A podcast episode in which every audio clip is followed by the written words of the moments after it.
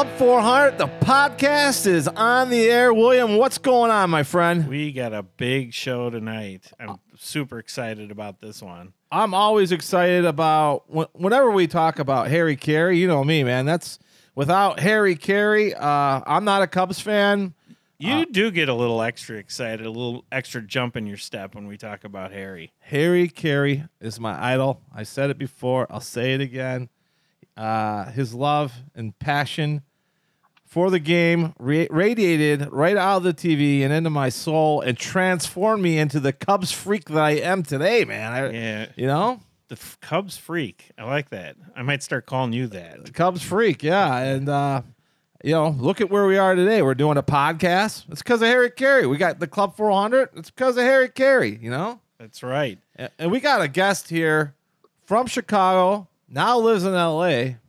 Yeah, Don Zminda, who spent more than two decades with Stats LLC, where he was the director of research for stats supported sports broadcasts that include the World Series, the Super Bowl, the NCAA Final Four. The Z Man, as we're going to call him for the rest of the show, is the author and editor of a dozen sports books, including the annual Sports Baseball Scoreboard and Go Go to Glory, the 1959 Chicago White Sox. Oh, we won't talk about that. He's a Chicago native, and he's been a member of the Society for American Baseball Research since 1979.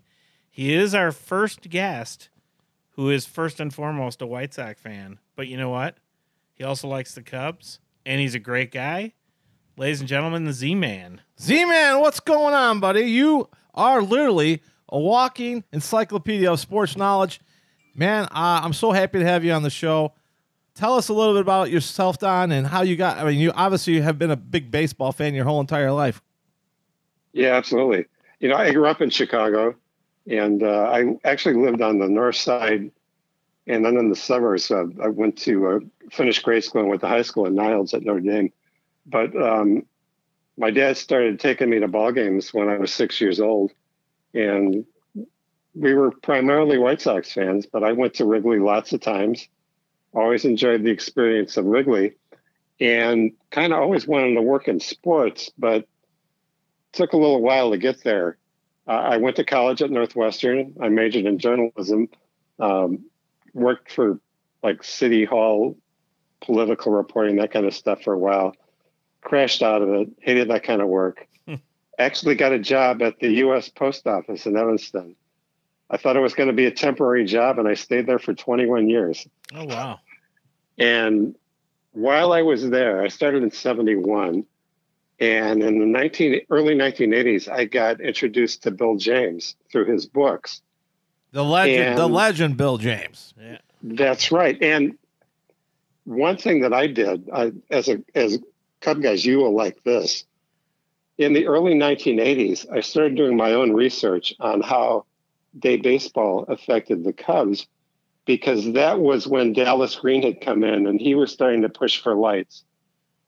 It, it took him a few years. And one of the things that I was trying to do when I started working as a statistician was to measure how much of a disadvantage, if any, the Cubs had by playing all day games in Wrigley when everybody else was playing night games. And um, so I, I kind of metic- meticulously went through box scores going back to the late 1940s. And I did things like I tracked how Banks, Santo, and Williams did on the first game that they played on the night game when they went on the road. And I find out found out that this really affected them very badly and it was a big disadvantage. And one thing that I could see from the data was that whether they had a good team or bad, the Cubs consistently faded late in the season. And I suspected that it was because of the fact that they were the only team that was not playing night games. And it was a difficult adjustment from them switching from a day schedule at home to a night, primarily night schedule on the road. Well, this stuff got picked up. Um, I sent it to Bill James he publicized it. As the lights thing started to get serious, I became kind of a minor celebrity. I even had, at one point, there was a an organization called the, the American Association for the Advancement of Science invited me to talk at their convention about this Cub data, and they actually invited Randy Hundley and uh, Rich Nye, who were Cub players on the '69 team, and they agreed with me that it was a big disadvantage. So that kind of put me on the map, and I started working with Bill and his group on a part-time basis. That got me in touch with John Dewan, who was really the guy who, who got Stats Stats Incorporated going and it just kind of took off from there. I I worked for Stats part time starting in the late 1980s, and then within in a few years, the, the organization had grown enough so that I could get a full time job, and that became my career for the rest of my working days. You know, let me just follow up on one thing before we move way too far beyond it. Do you think the reason that had such a negative impact on the Cubs was because baseball players, really all athletes, but especially baseball players, are such creatures of habit. And, you know, playing day games and being the only team that did that all the time when they were at home, it wasn't. Yeah, I really think, it, absolutely. I think that had a lot to do with it. I mean, when they were playing, mean, they didn't even have like any of those three o'clock starts like they started having in the in the 80s and 90s. I mean, like every game was 120 and they had a doubleheader. They started at noon. They were they were done by six o'clock. So at home, you had like a normal working man schedule, somebody who worked a day shift, and they go on the road, they start playing night games, they have to get adjusted to the lights. They have a whole different working schedule. Uh, their sleep gets thrown off. I mean, it really affected them in a lot of ways. Correct me if I'm wrong, though. Um, Bill James. I mean, if you don't know who Bill James is, he's you're probably not, the f- you're not a baseball. yeah, right. I mean, I mean, I know I, I I bought his book every year that it came out for a very long time, but uh, he was the first one really that was started breaking down numbers and, and published it. Am I correct? Yeah, that's right. And, and, in fact, he started this organization. It was called Project Scoresheet, and because back then the only people that had play-by-play data were the Elias Sports Bureau guys, and so he wanted people to collect data, play-by-play data for major league teams so that he could have access to it and then they could computerize it and then analyze it. So I actually became one of the original volunteers in Chicago. And uh, we kept a play by play account, pitch by pitch account of every major league game. And that was kind of how the data started getting collected. Plus, back then, I mean, early 1980s, people don't realize this now, but that's when PCs came in. So we were like one of the first people, first group of people who were able to use the personal computer for sports data. And you, know, you didn't have to be like a big IBM guy or anything like that. It was just normal people who had access to computers for the first time, and that that's really helped the company take off. And stats. I mean, t- tell us, tell the listener out there. I mean, I know you guys, you guys do all, all sport, not all sports, but most of all of them. And you guys are the ones that supply the information to networks, uh, even to the teams and uh, announcers, and right? Yeah, that's right. The reason I ended up in Los Angeles was that at one point, uh, well, Stats had been a private company for a long time, and then in 2000, it got bought by the parent company of the Fox Sports Network. And one of the reasons they bought the company was that they wanted us to do their sports research. So um, John Dewan and the guys asked me to move out to LA to start the research department. And we actually worked in the Fox studios the first couple of years. And it was a group of like 20 or 30 people, but we did all the Fox broadcasts, like the game of the week, the baseball postseason, and we did Fox NFL. But then we they were happy with us picking up other clients as well. So we picked up CBS uh, for NFL and March Madness. And we also started picking up regional clients as well, which is how we started working with WGN. I mean, we have worked with Cubs WGN crew really since uh, really since like Harry died back in the late 1990s. That's that's amazing. And tell us about. I mean, you were there for 20 years, correct? And uh, yeah, I mean, you were pretty much there when it really started to to grow, and you know now everybody knows who they are. Tell us the how it evolved over the time. Well, I mean, it was it was tough going at first because nobody knew us and nobody trusted our our data. They weren't sure whether we were we were accurate or not.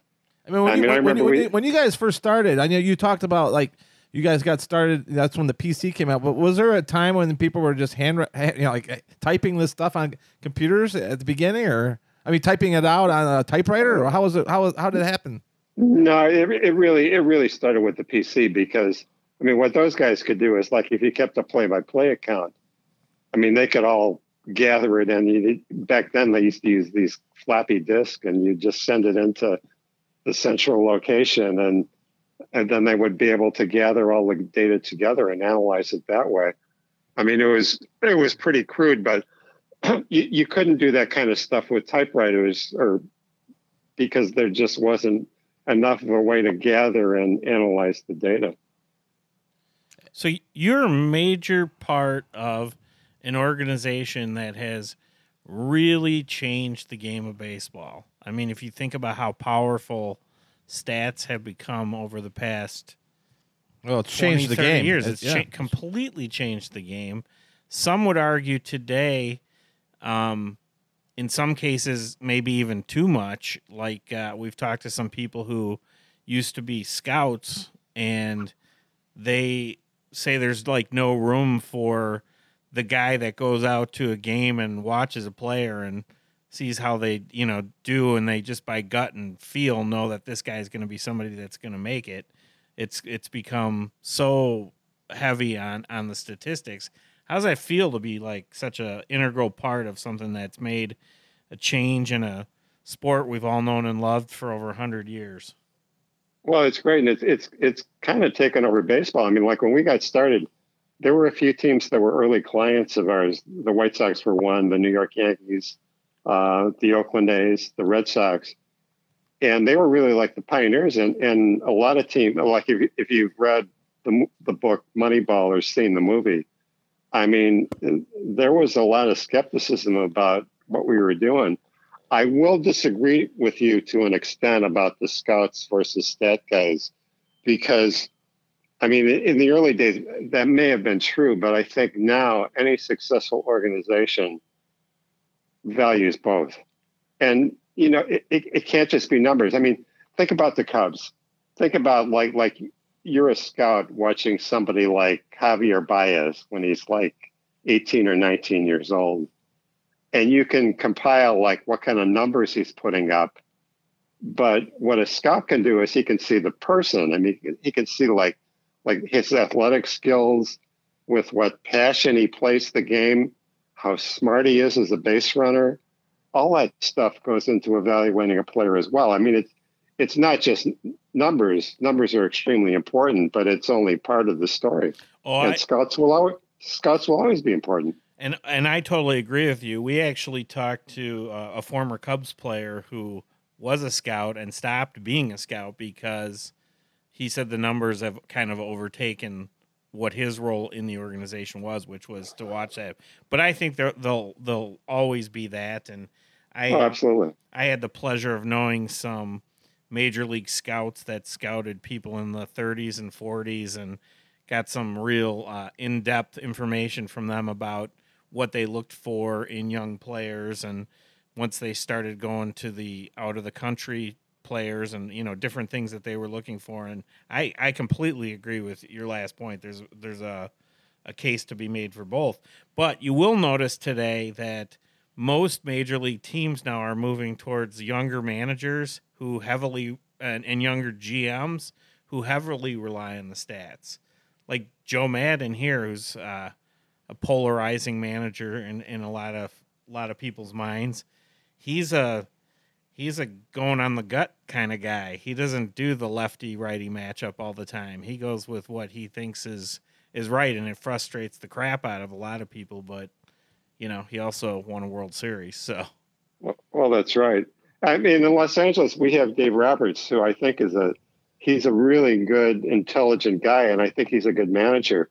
But the Dodgers are so numbers oriented that I think sometimes it kind of gets in the way of how he manages the game like when the Dodgers were in the World Series in 2016 again or 2017 against the Astros, Roberts had this thing where he, you know, he didn't want the pitcher to face the opposing team like the third time around.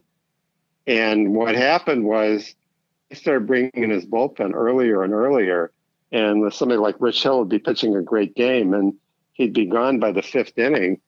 And not only did they lose the guy who was pitching a great game, but they wore the bullpen out. I mean, by the end of that World Series, I mean, the Dodger relief pitchers were just gassed. And I think it was one reason why Houston won. I mean, Houston, they have, they use numbers guys too, but I, I think Houston also, they follow the flow of the game. I mean, they're, they're not just wedded to the numbers.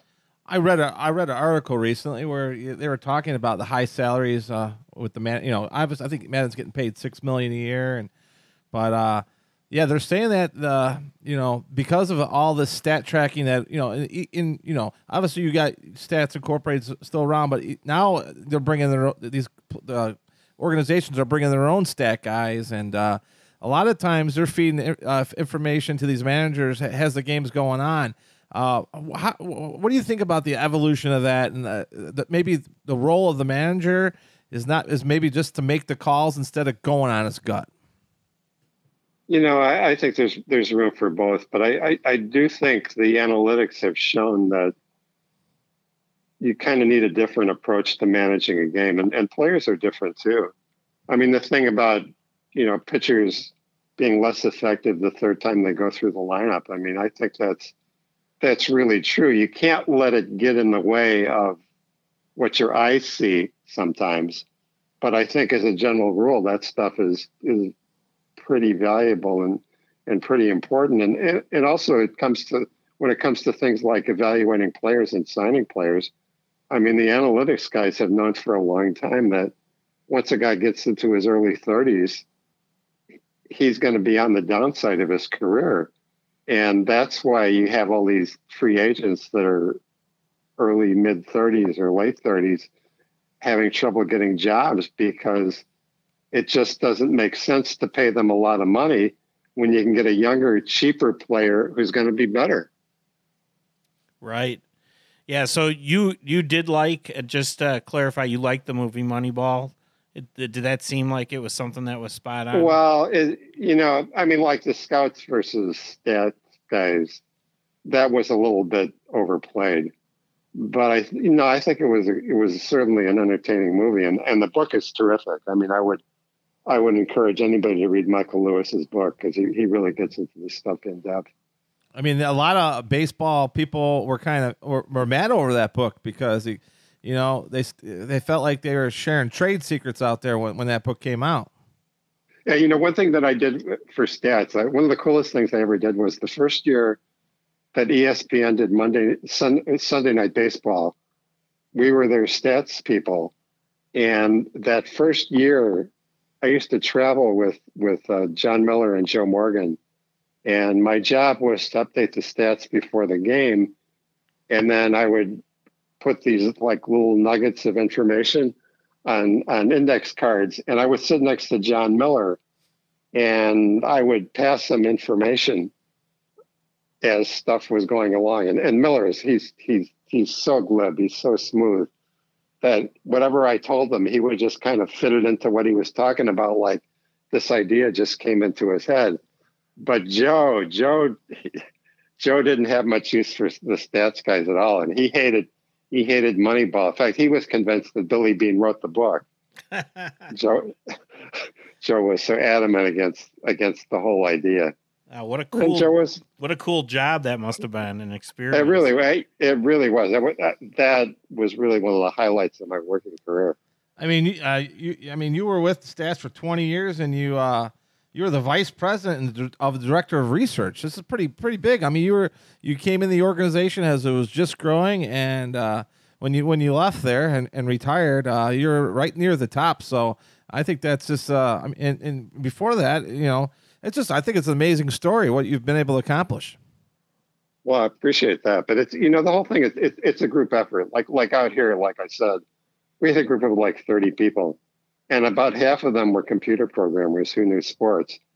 And these guys are just so smart. I mean, we got to the point like when we were doing a World Series game, we had these guys that knew how to crunch the numbers and they would anticipate things that were coming up. And like as soon as something happened, they'd have a killer number to just throw in and, and they could use it on the broadcast. I mean, these people are amazing. So how like how, how would you sh- like if, if you guys are there number crunching, how would you relay that information uh, to the announcers or and get that out so it, it could be said over the, the airwaves?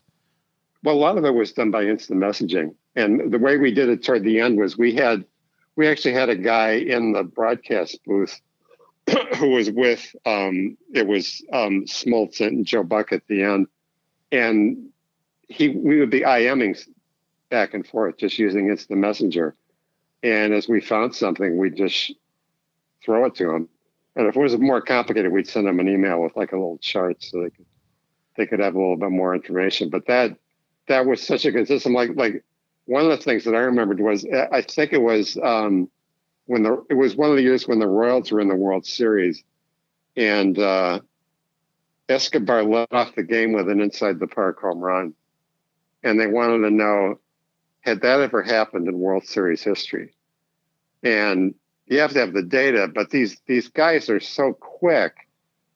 They were able to figure out that this hadn't happened since 1903 wow. in like in like three minutes they had this information and they used it on the broadcast. It's it's astonishing.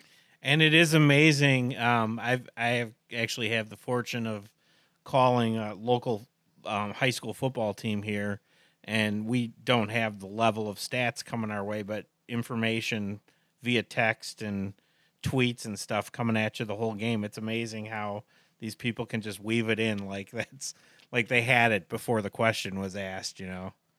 Yeah, it keeps getting faster and faster. And I have to tell you, Stats always has a guy in the press box who keeps running track pitch by pitch of whatever is going on, and then it's it's transmitted as it happens to the office. And I, I used to be one of the early press box reporters, but it got to the point where I just wasn't fast enough. I mean, they want this stuff like as soon as it right. happens, and I'm I'm a little bit more deliberate. I want to make sure that everything is accurate, and I got to the point where I just couldn't keep up with it anymore. I had to turn it over to the younger guys. And I, I think this is uh, super interesting because uh, you know obviously this is a, a Cubs podcast, but uh, I mean if you're a baseball fan, you'll appreciate it. But there's just so much stuff when you're watching a baseball game that is behind the scenes that you just don't, you know, there's so much more involved. I mean, just the game itself, there's things going on in the game, but behind the scenes in the in the broadcast booth and the production of the game, and I, I think it's awesome that uh, we we got to hear you know the stat side of it and how these you know these announcers they're just trying to broadcast the game. They're it's not like they they're coming up with this information right off the bat. It's you guys that are like zapping it to them, you know, and making them look good. Basically, you guys are right. you guys are like the, the the hidden champ. You guys are the hidden champions there. You know, you guys are making it more interesting. Well, really, they, our job is to make them look good. If they look good, then we look good. So that's that's how we worked. So we mentioned earlier that you've done World Series, Super Bowl, NCAA basketball. Uh, is baseball your your favorite sport? to do? Yeah, I, I, have always been, you know, I like the other sports and I like them a lot, but I've always been a baseball guy since I was a kid. And, you know, there's just some, something about going to the ballpark and being out there in the, in the nice, on a nice summer day watching a game that just appealed me to me from the time I was a kid. And I still watch a million games on TV. And it's obviously well. the best statistical sport I mean, out there. Yeah, I was yeah, just going to yeah. say that it's not even close. You yeah. know, it's oh, that's right, that's right. That's the beauty of baseball, and that's why we love it. You know, that's right. Tell Azim, tell me about like uh, I mean, you you you did it for twenty years. Tell me, tell us a classic story that you know when someone says, "Tell me a story about being at Stats." Something. Uh, what's the first story you're going to tell them? Well, um, a story that I liked was remember the, the 2001 World Series when the Yankees they were going they were going for their fourth World Series in a row and they were playing the Diamondbacks. Yep. And it got it got to Game Seven, and uh, Rivera came in, and is that Lu- Luis you know, Gonzalez? Mark that's right. Mark yeah, Grace they, too. That's right, Mark Grace. Yeah, but we had a stat it was like it went back the Yankees through World Series history, not just Rivera, but like all time. The Yankees when they took a lead into the bottom of the ninth, they were like 128 and one Wow. In in World Series history, and and and we gave them that, and they flashed it on the screen, and then they blew it. That's funny. and, and so now they're 128 and two. But it was just, it was just, it, it just pointed out to how amazing it was that they actually lost that game, especially with Rivera on the on on the mound. And that that was really my my favorite thing. And that's such a great story. That's why baseball is so great. You can go or watch on TV and you can see something every single night that's never happened before or hasn't happened in 80 years or, you know, whatever. And it's all because you guys are unearthing that information and giving it to the announcers and we all know that and you know, can say we were there. It's really, it's really true. I like think, think Zack Greinke had a triple last night, and they found out that that was the first time a pitcher had hit a triple and since like 2015. Oh wow. I mean, Yeah. yeah, I mean it's It makes There's- it it makes it all more entertaining. I mean it really it really does. really adds It really does. I mean, I mean, people run it down, and and there are some broadcasters that just kind of go overboard with the numbers. But I mean, a lot of times it just puts things into perspective, and and you know, tells you a little bit about how unusual some things are, and gives you a better appreciation for what's happening. So uh, eventually, you decide to retire, and what what what were you thinking? Like uh, as far as your career path was going to go?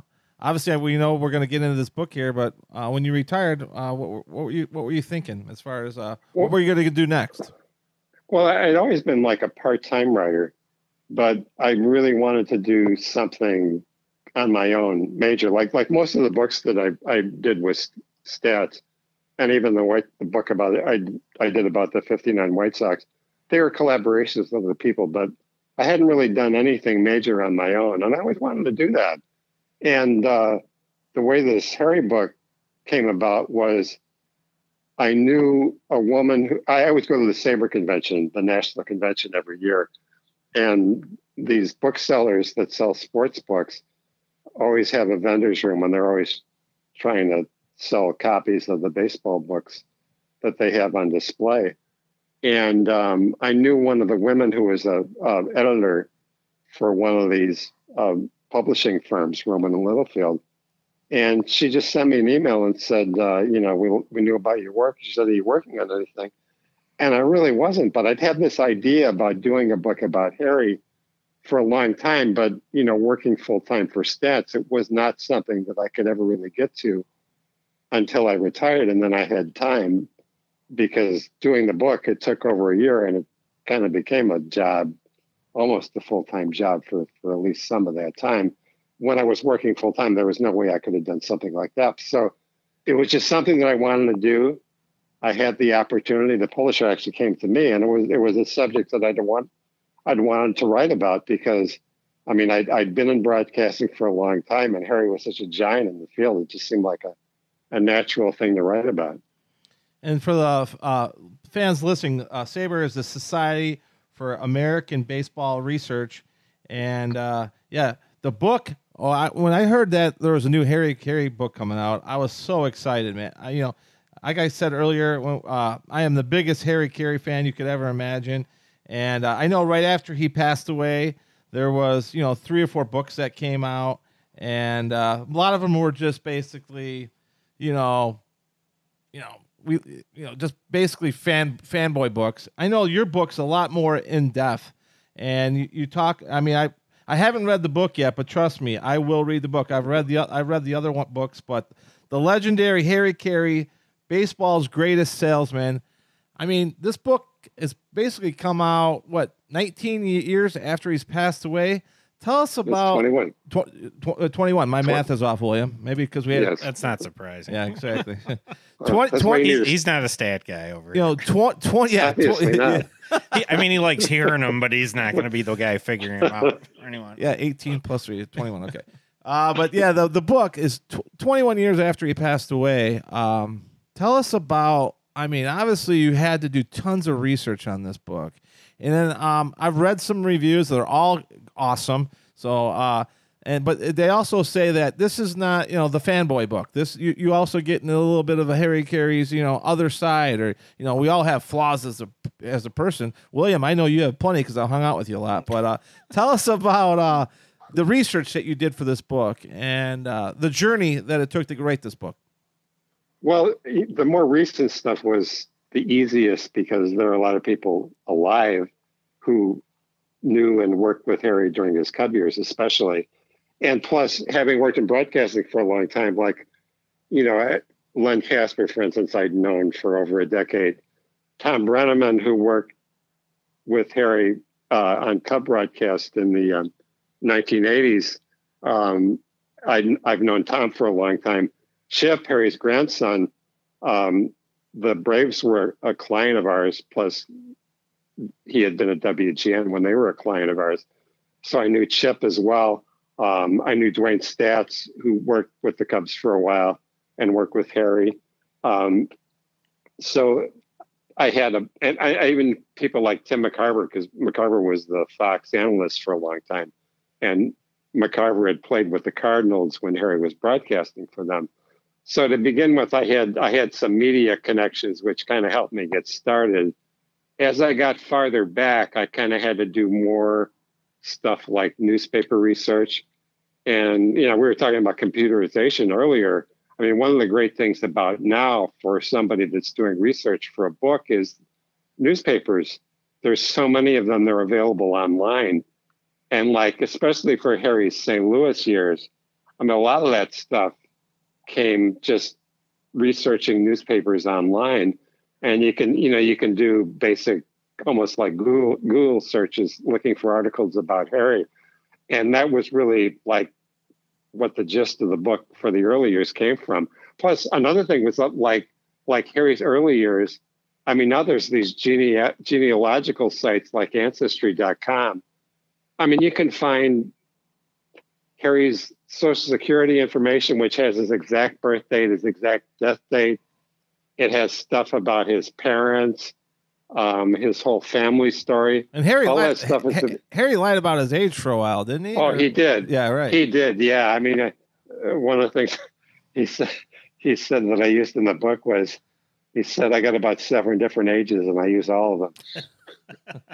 and obviously, he, he, he, he was an orphan, obviously, and. Um, he, he yeah, up. but he, you know, Harry was he was a good storyteller, but he was he was the kind of guy who would take a good story and make it a little better, and he'd take a sad story and make it a little sadder. So he he said um, um, his mom uh, was sick, and you know he never knew his father, which is true. Um, but he said his he he his mother remarried when he was six years old, and then she died two years later when he was eight. Well, he was actually twelve when his mother remarried and he was 14 when she died. So it wasn't like this little like kid from the musical Annie, you know, like this little orphan boy. He was a little bit older than that. And in fact, he moved in with an aunt and uncle um, who took care of him. But I mean, it was, they were poor. He never, he really never did do his job. His father apparently went away to World War One and never came back. So I mean, even though he embellished the story, it was still a pretty rough story. And uh, Harry went through some some rough times when he was a kid, and it kind of colored his whole life, really. And uh, he used to. Uh, this is going off pure memory uh, when I read his old books, but he uh, used to listen. He used to go in his a car, listen to the radio, and listen to the uh, Cardinal games because obviously we all know Car- Harry Caray you know, he he he ended with the Cubs, but he kind of started with the Cardinals, and uh, and he used to listen to uh, the announcers on the radio for the Cardinals, and and and that's how he kind of got started. Correct? Yeah, it's true. I mean, Harry, uh, Harry had guts, and the Cardinals had like one of these old time Bob Wilson type announcers who you know just kind of recited what was going on and you know, never showed any emotion about what was happening. They just kind of described the game. And um, from the time he was a young guy, Harry thought, I can do better than this.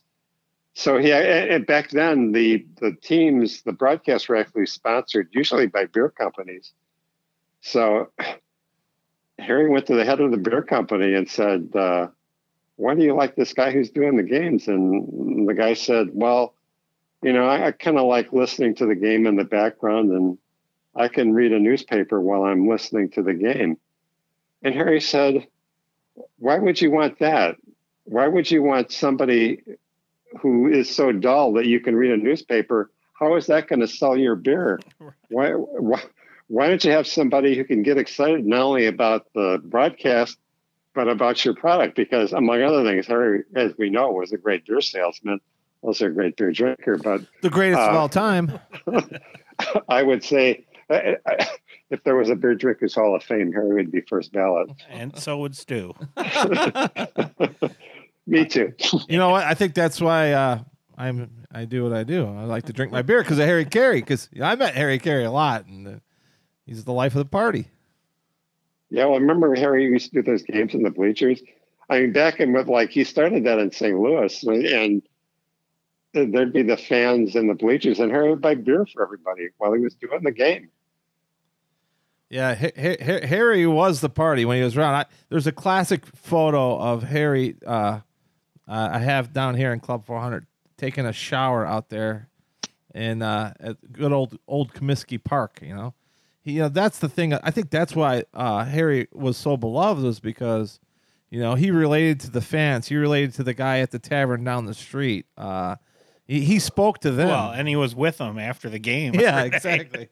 Well, that's right, and he he was just unfiltered. I mean, what he said was what the fans were thinking. I mean, if a guy blew a play, I mean, Harry was could be pretty merciless on him, and sometimes it got him into trouble. But I mean, that was why the fans loved him because he wasn't sugarcoating stuff.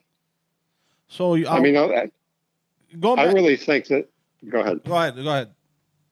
No, I was going to say, I, and I've talked to some people who work with Harry, like like uh, Rich King, who's retired now, but um, he's awesome. Rich was, yeah, he's he's a great guy, and Rich did games with Harry in the early 1980s.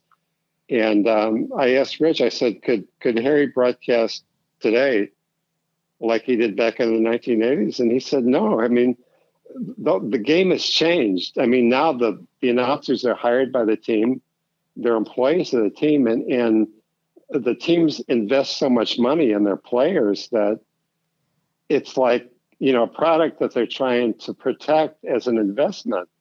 And you don't want the announcer running down your product. So while harry could be honest he certainly couldn't be like he was when he was with the white sox where i mean poor bill melton i mean he couldn't stick his head on the dugout without the fans booing him. So harry uh, is the uh, was working for the Cardinals. Let's talk about Harry's the end of Harry at which was almost the end for Harry with the Cardinals. Was was, was there a hit on Harry Caray?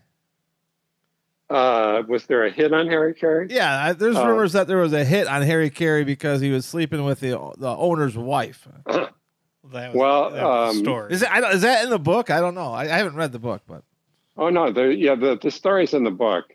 Um, I mean, they both deny it, so it's it's hard to pin it down. I mean, the woman was it was Gussie Busch on the team, and the woman that Harry was supposedly involved with was the wife of one of Gussie's kids, his oldest son.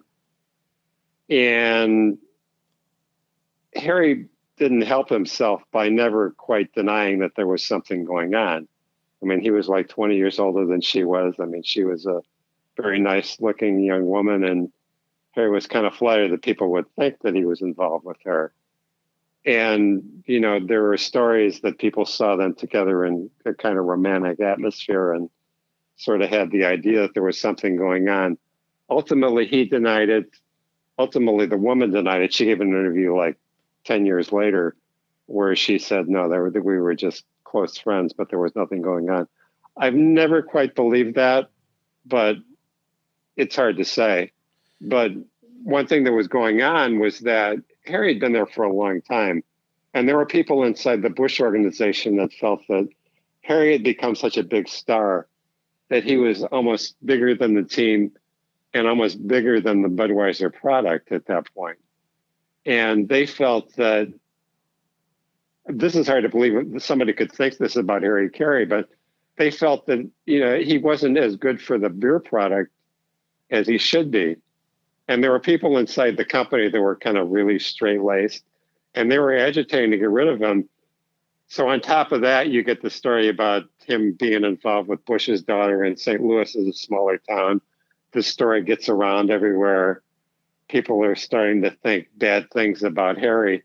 And it, it kind of snowballed. And at the end of that year, Gussie Busch, who had, who had been a big friend and supporter of Harry, just decided he'd had enough and uh, let him go.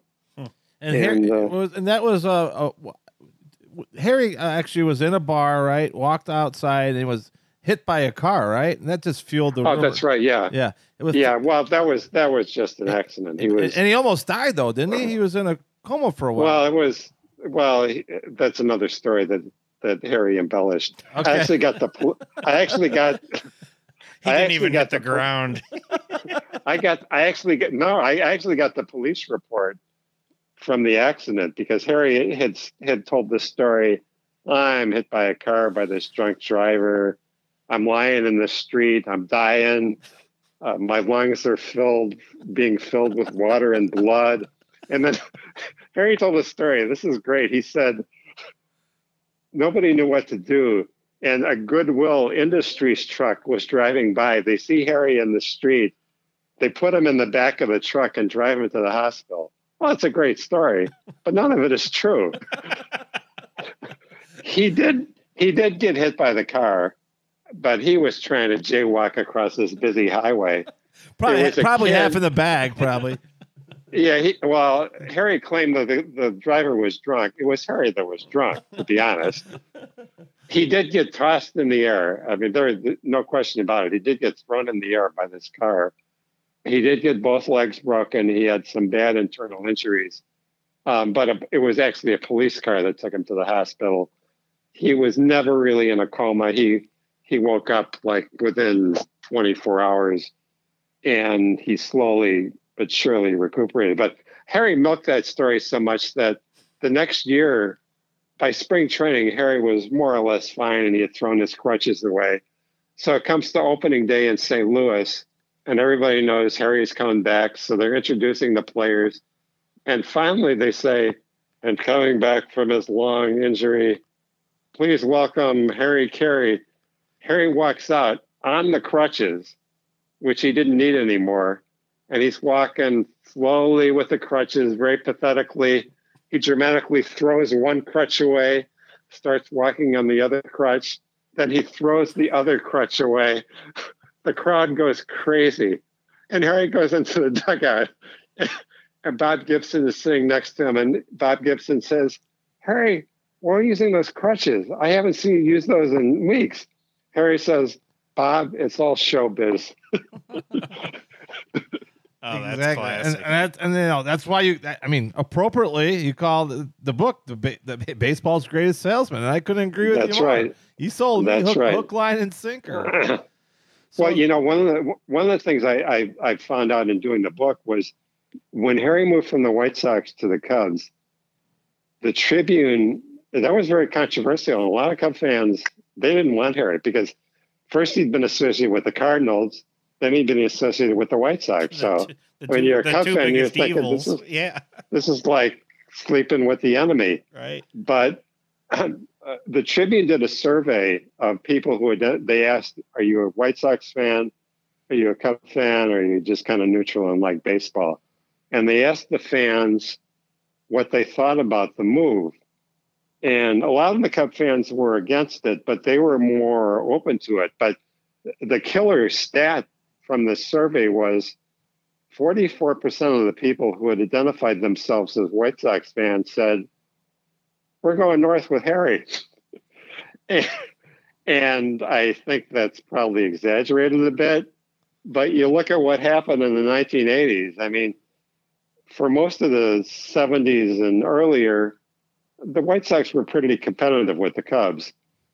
There was always, I think there were always more Cub fans in the city than there were White Sox fans. But there were a lot of years when the White Sox fans outdrew, outdrew the Cubs. But once Harry got established on the north side, the Cubs just beat the White Sox brains in every year. I mean, the White Sox won the World Series and the Cubs outdrew them. Right. I mean, yeah, I mean, and now it's like over two to one, and I think it's like something like 34, 35 years in a row that the Cubs have outdrawn the The outdrawn the White Sox. Oh. Yeah, I mean that you know that didn't used to happen. Oh, and we, I think everybody knows when Harry came over the Chicago Cubs, it changed. But it also helped that the Cubs in 1984 started, you know, for for the first time since 1969. You know, they got a team, not just a team, but a team with characters, with the biggest one uh, right up there in the booth. You know, and they take me out to the ball game uh, every seventh inning stretch. I think, well, I think the '84 season in general changed what Cub baseball is to the, today. But I think a big part of it had to do with Harry Caray. Oh, for sure. I've actually got the TV broadcast of that clincher in Pittsburgh, Yeah, and and it's it's really exciting. You know, it's uh, I'll tell you. the What, Cubs had been it had been so long since they'd been in the postseason. That was really but if you really want, but if you want to go back before that with Harry and Jimmy Piersall, now you're talking about some classic. I mean, I know you know it's hard to find that kind of material, but those two guys in the booth, Jimmy Piersall and Harry Caray, those guys are you, you'll never hear a baseball broadcast like that ever again. Oh, that's for sure. You know, um, one of the guys I talked to in the book was um, Ron Rapoport, who's a um, he was a Chicago sports writer for a long time. Now he's out in L.A.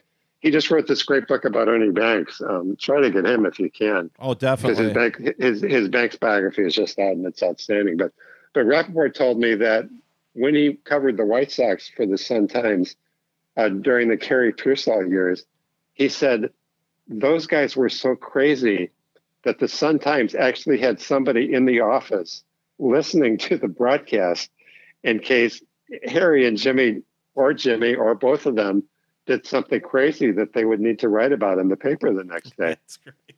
Wow.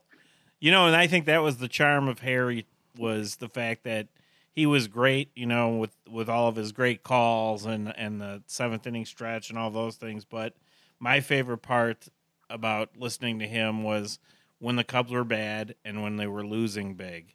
That's a true talent of a broadcaster when they can make those times like you're down 13 to 2 in the fourth and they make that rest of that game more interesting than when the players are actually playing with his stories Yeah, and what he had for dinner last night. He could make that interesting. That's really true. Uh, One of the quotes I had in the book was from Jack Buck, who, who broadcast with Harry in St. Louis for a long time, and then when Harry left the Cardinals, Buck came became the number one guy and became a legend in his own right. But but Buck said, "I could never broadcast a game like Harry." He said, "If if I'm losing, if we're losing a game nine to nothing, I just want to finish the game and get out of there." But Harry is convinced that the Cardinals are going to come back and win the game, and he puts that in the broadcast. And it's really true. I mean, Harry Harry made everything fun. Mm-hmm. Cub fans, we're speaking with Don Zminda, who just wrote the book, just came out a month ago, The Legendary Harry Caray, Baseball's Greatest Salesman. And I saw, which I, I know it means a lot to you, that Grant DePorter gave you a big thumbs up. Obviously, he's uh, one one of the many owners of the Harry Caray restaurants, along with Dutchie, Ryne Sandberg, a lot. Tell me, I was going to ask you, Don, like you're doing all this. For, how, first of all, how long did it take you to write the book? And tell me, like, one awesome story of something you didn't know about Harry that you put in the book uh, that uh, you know you were surprised to to learn. Um, well, it it it took over a year um, to do the book. Um, I, would say the one thing that I found out that I, I really didn't know is I, I didn't know a lot about his Cardinal years, but um, I, I didn't know how controversial he was with this with the Cardinals as well. And like one story that sticks out was this was like 1950, and Harry would was broadcasting by then for about five years, and the Cardinals had an announcer named Eddie Dyer, or uh, a manager named Eddie Dyer, and Harry was always clashing with him. So finally, at the end of the 1950 season, Dyer decides to resign as manager. And they held a press conference. The Cardinals told Harry, "Stay away from the press box, because if you come." We're afraid you and Dyer are going to start duking it out. That's great. Stay away. Oh, that's funny. Yeah, good old Harry. I'll tell you what, Don, I uh, I love Harry Caray so much. I've never talked to us on there, but I went to Harry Caray's funeral, and I'll tell you what. Really? As much as Harry Caray brought me into the game, he also taught me about, you know, you should not mourn the loss. You should celebrate the life. So I went to Harry's funeral. I got there at four in the morning. I waited in line, and Harry Caray's funeral was one of the greatest events I've ever been to in my entire life. Partly because of Pete Vonachen's. Oh, that's greatest eulogy ever. greatest That's, eulogy ever. Now in Club 400, we have some glass cases, and I have a VHS tape of, Oh, man, of the that is- funeral, and Pete just nailed it. Mm. I mean, he Yeah, I- was the best. I've I've heard it. Oh, I've heard it. I'll tell you what. And, and I, I'll, Grant DePorter told go ahead. go ahead. Uh, Grant DePorter told me that that um, after the funeral, they took him to the cer- to the cemetery, which is out in Des Plaines. My my parents are actually buried in the same cemetery as Harry, um, All Saints, and they did like this long procession. I mean, they drove by Wrigley Field and Miller's Pub and some of Harry's favorite watering holes, and then they went to the cemetery, and then they all came back to the restaurant. And he said, people just spent the rest of the night, one after another, getting up, standing on the bar, and raising a toast to Harry. And now every year um, they celebrate the anniversary of, of Harry's passing by, uh, uh, it, it, they call it the Toast to Harry night. And um, not only at the restaurant, but everywhere where people are fans of Harry's, they just, you know, raise a glass to Harry and, and Yeah, talk about his memory.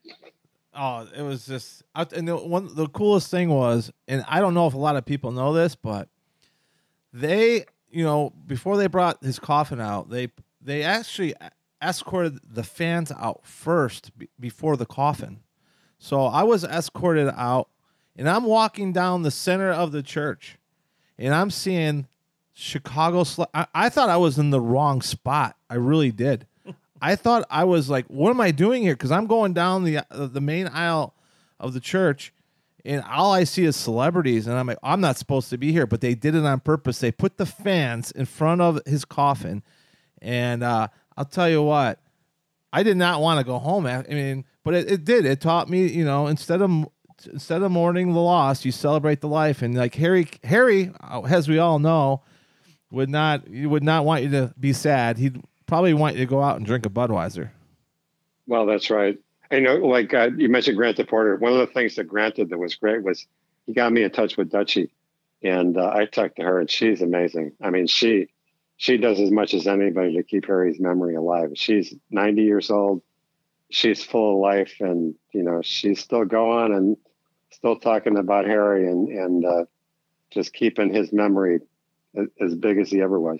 I mean, if you think about it, how many restaurants have closed? Harry Caray's restaurant is not. That's right. I mean, It's, it's yeah, amazing. think of all think of all the Chicago athletes who had had restaurants. You know, Mike Ditka and Walter Payton and Jim McMahon and you know a bunch of other guys. And and Harry's the one that is still going.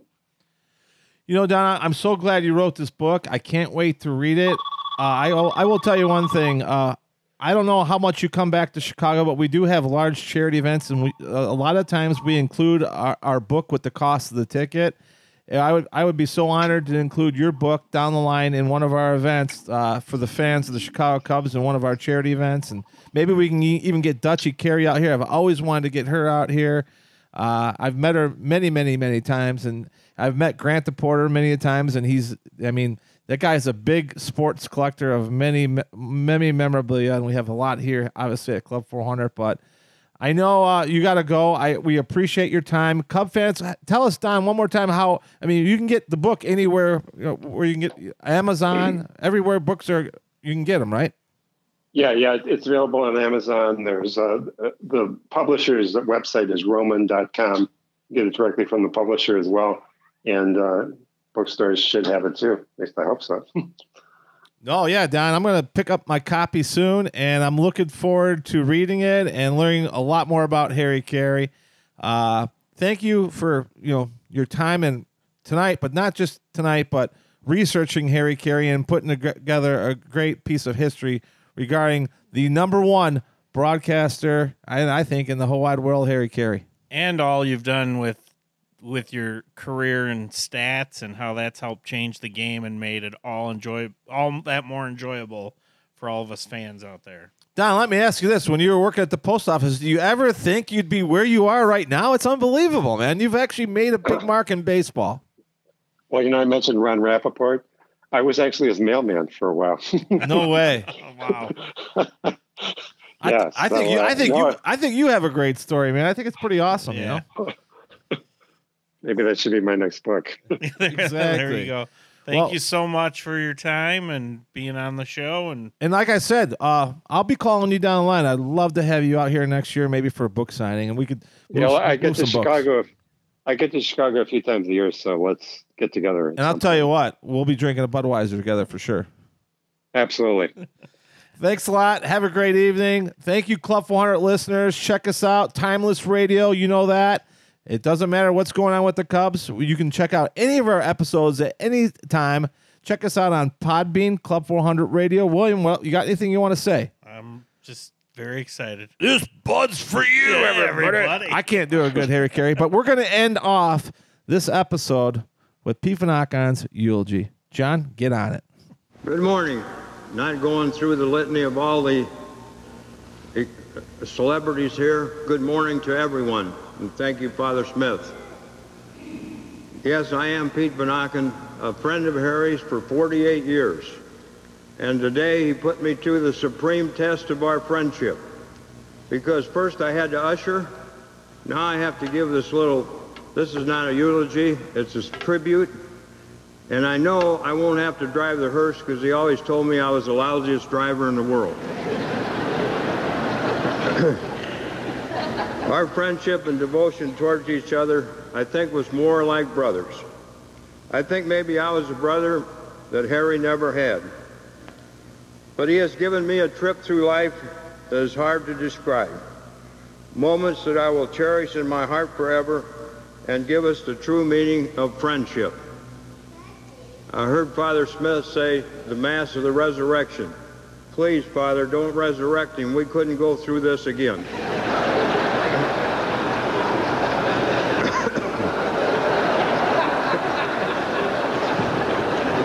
when you were doing that clapping, I thought, stop, he's going to jump out of there.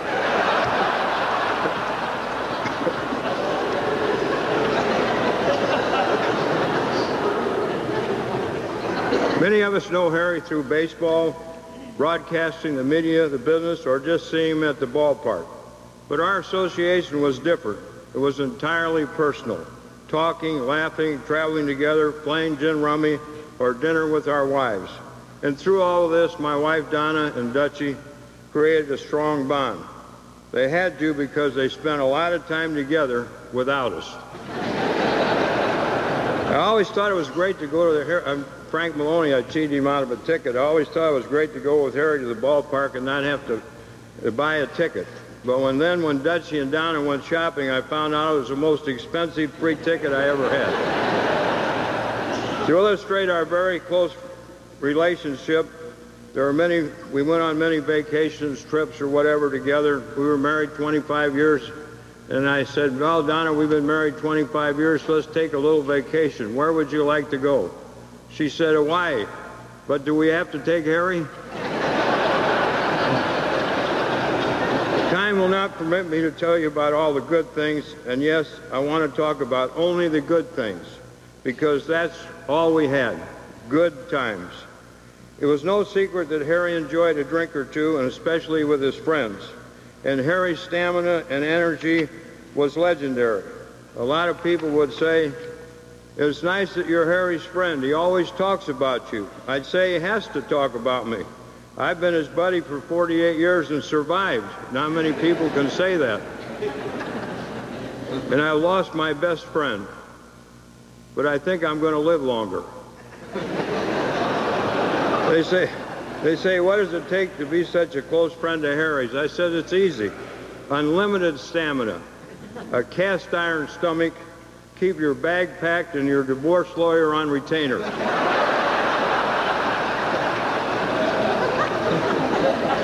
How do you think your stomach would feel if after a night on Rush Street, now you got to top it off at 4 in the morning with a couple of banana daiquiris and hotsy totsis.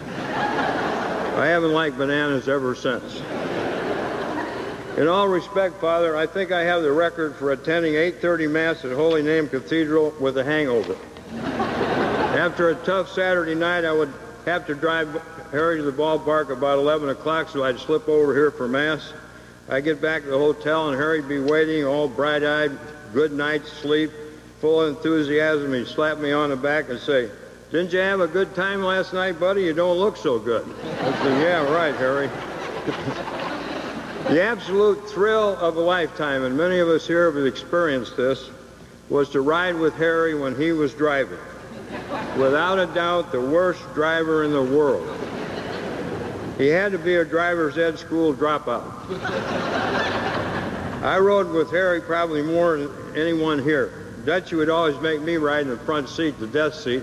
She'd curl up on the floor in the back seat. The only thing we would say, Hail Mary, full of grace. It was always a great experience to have Harry ride with, with me when I was driving.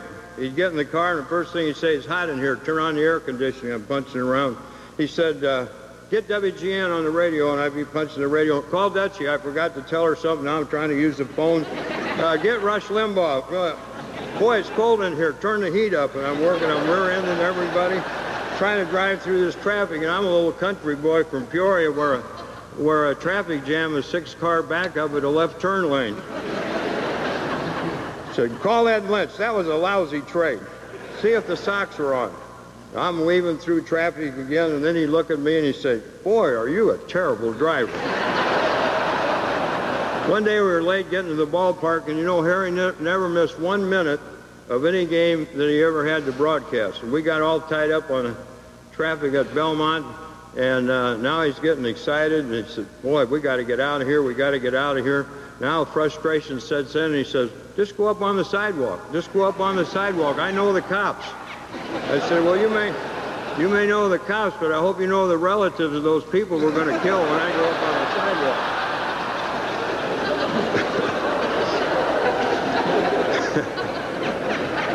Hey, I'm having fun. I'm running a little over Father Bob, but they're liking it, so I'm going to...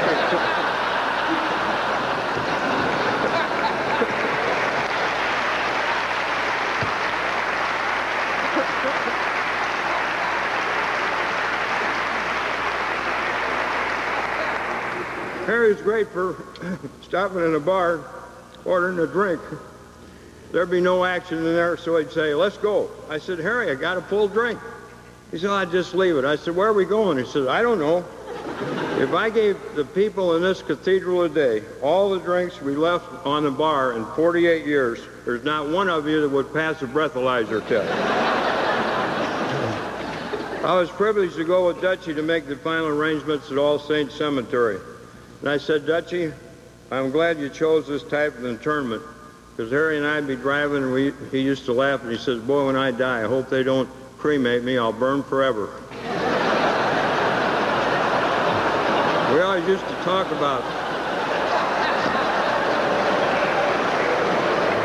Go ahead, I'll wait. I'll wait till you catch up. We always talked about donating our bodies to science. That was one of our big conversations. We thought, well, they'd get not too bad of bodies, but they'd sure be disappointing our livers because they were shot. I could go on forever and tell wonderful stories and experiences during our relationship. And if I could get Jack Buck and Tommy Brennaman, Ronnie Santo, Steve Stone, and Jimmy Piersall in a room and tell Harry Caray stories, we could tape them and sell them for the biggest fundraiser in the history of Maryville. In fact, if we could just get Jimmy Piersall and Harry in a room, it would, it would be a bestseller. But all these stories are not the only Harry Caray I knew. He was a person with, whose unlimited energy level went off the charts, a person who loved people and they loved him. We have tra traveled this entire hemisphere together. People always knew Harry. They waved, they wanted to shake his hand, talk to him. He would respond because, as we all know, Harry never knew a stranger. The young people was his target. And I was told that a marketing genius once said he didn't know how marketable Harry Caray would be because he doesn't relate to young people. The only thing I can say is this guy must have been the marketing director for Omar Gaddafi. Everyone loved Harry, young and old, because of his zest for life. He was forever young at heart. After a game, Harry would have to be somewhere, or maybe the last few years he would be just dead tired.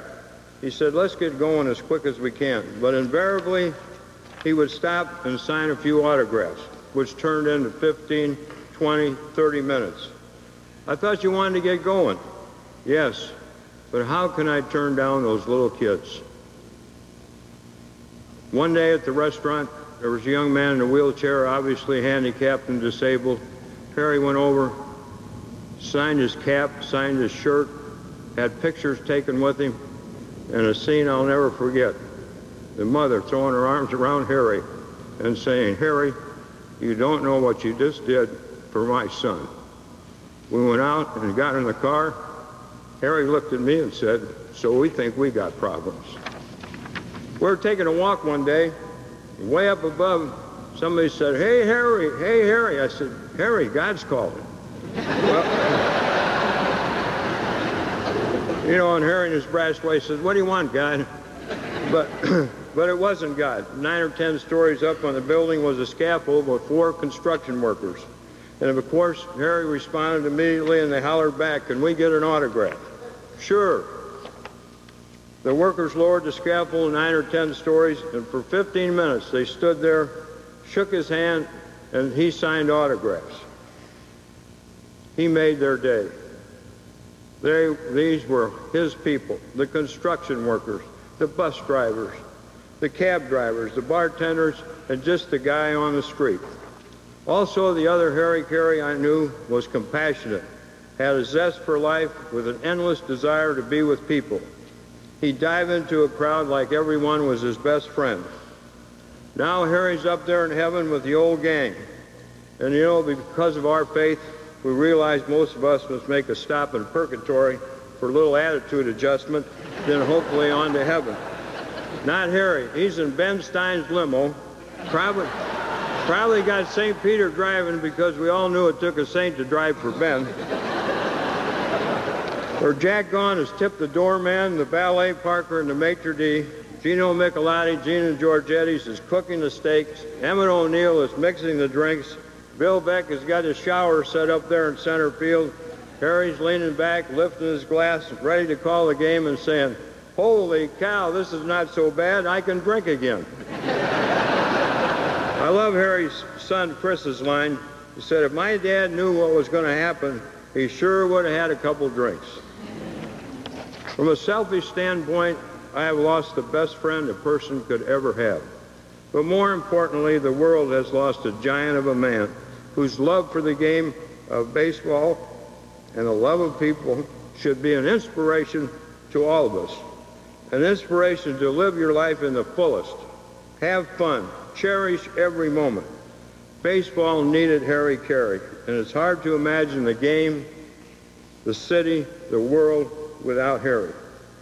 I sincerely trust that the players and the owners will take a page from the life of Harry and start to recognize the fans. As Harry would say, they made it all possible. For the good of the game, every player should be like Harry Caray.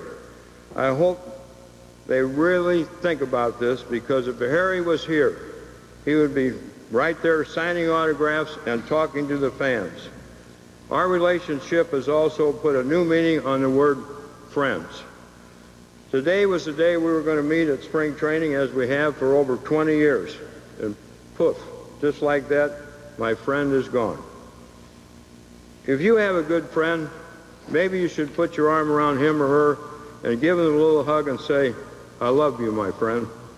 In this chaotic and wild world that we live in, everybody needs the devotion of a friend. Make an effort, extra effort to respect all your friends, because when it's all said and done, the greatest treasure we have is our friends. I wish to thank Dutchie and the family for the great privilege of talking about my friend, everybody's friend, an honor that I will always cherish. I would like to conclude in using a phrase given to me by Harry's good friend, Jack Brickhouse. As long as one continues to live in the hearts and the minds they ones, of the ones they left behind, they're really not gone. Harry had fun with the people, and a lot of people had fun because of Harry. The world will go on without Harry Caray, but I guarantee you it won't be as much fun. I love you, and I will forever miss you, my friend. Thank you.